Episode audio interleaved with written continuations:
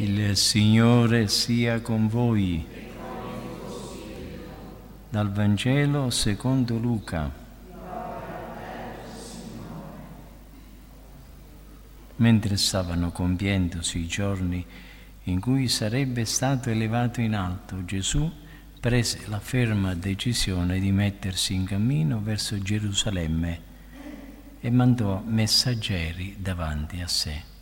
Questi si incamminarono ed entrarono in un villaggio di Samaritani per preparargli l'ingresso, ma essi non vollero riceverlo, perché era chiaramente in cammino verso Gerusalemme.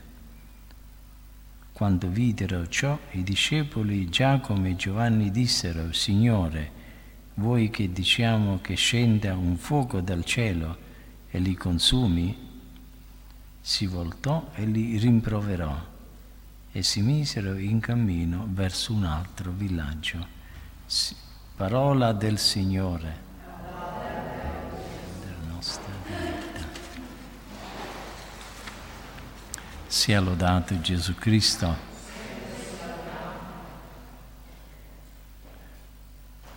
Oggi comincia un nuovo capitolo del Vangelo di San Luca, dedicato al viaggio di Gesù verso Gerusalemme. Gesù, in piena consapevolezza di ciò che gli sta davanti, decide di iniziare il suo ultimo viaggio verso Gerusalemme, che finirà con la sua passione e morte in croce. È un viaggio di sofferenza e di umiliazione, che tuttavia non finirà nel sepolcro. È giunta l'ora per Gesù di glorificare il Padre con il dono supremo della vita. Sullo sfondo di questo ultimo viaggio di Gesù verso Gerusalemme, cioè verso la sua morte, acquista rilievo la sequela di Cristo da parte dei suoi discepoli, come comunione di destino con il Maestro. I discepoli che hanno detto sì a Gesù lo scopriranno a poco. Il Vangelo di oggi ci mostra che sono ancora molto lontani. Come la predicazione di Gesù in Galilea era iniziata con il rifiuto dei suoi compaesani di Nazareth, anche l'inizio del cammino verso Gerusalemme comincia con un altro rifiuto, quello dei Samaritani. Leggiamo nel Vangelo che Gesù manda i suoi discepoli come messaggeri davanti a sé.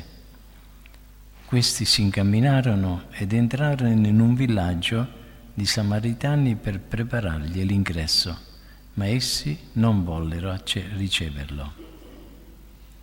Davanti all'accaduto, Giacomo e Giovanni reagirono invocando la vendetta divina. «Signore, vuoi che diciamo che scenda un fuoco dal cielo e li consumi?» Gesù, che rifiutò sempre la violenza come metodo per il regno e perfino come difesa personale, li rimproverò.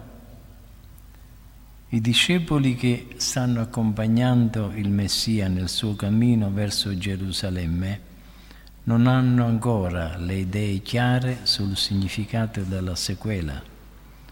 Sono ancora legati alle vecchie idee messianiche dei giudei, per questo non sanno accettare il rifiuto dei Samaritani. Gesù fa capire chiaramente che la sua sequela esclude l'intransigenza e l'intolleranza religiosa. Seguire Gesù, professare il suo Vangelo, non vuol dire imporsi con la forza e la violenza, né significa disprezzare gli altri che pensano diversamente da noi. L'atteggiamento da giustizieri persiste ancora oggi tra molti credenti, quando vedevano confrontarsi con il male del mondo e degli esseri umani. Perché Dio permette l'arroganza dei cattivi che opprimono i buoni? Perché non fa giustizia? Così freme la ribellione nel cuore dell'uomo che invoca la vendetta divina. Gesù invece si mostra paziente e misericordioso, lungi dal covare desiderio di vendetta contro i samaritani, che non gli avevano riservato le attenzioni dovute all'ospite, pur così radicati in Oriente, neppure parla male di loro, non li critica. Gesù ci ricorda che il tempo della nostra vita è ancora il tempo della misericordia di Dio, che rimanda la sua giustizia alla fine, come insegna la parabola della zizzania in mezzo al grano. Gesù non vuole strappare subito la zizzania che è venuta a mescolarsi con il buon grano, ma preferisce per gli uomini il fuoco del suo amore alla vendetta, perché è venuto a salvare e non a condannare. Il cristiano deve scegliere di farsi bruciare da questo fuoco divino, dall'amore che vince il male con il bene, ammassando carboni ardenti sopra il capo di quelli che ci odiano. Accompagniamo Gesù che sale con decisione verso Gerusalemme, contempliamo Gesù che prosegue il suo cammino senza lasciarsi condizionare dalle resistenze di chi lo osteggia nel suo piano di fedeltà al Padre e di amore incondizionato. I samaritani lo rifiutano, gli negano l'ospitalità, ma nello stesso tempo anche i discepoli contestano lo stile mite e umile di Gesù, che davanti alle opposizioni degli uni e degli altri non reagisce, ma semplicemente si mette in cammino verso un altro villaggio. Niente può resistere all'amore, nessuna forza contraria può bloccare la decisione di Gesù di essere fedele al disegno del Padre fino in fondo. Impariamo a seguire Gesù con i suoi stessi sentimenti, dovunque egli vada, dovunque egli ci conduca. Impariamo anche noi a usare il suo stile.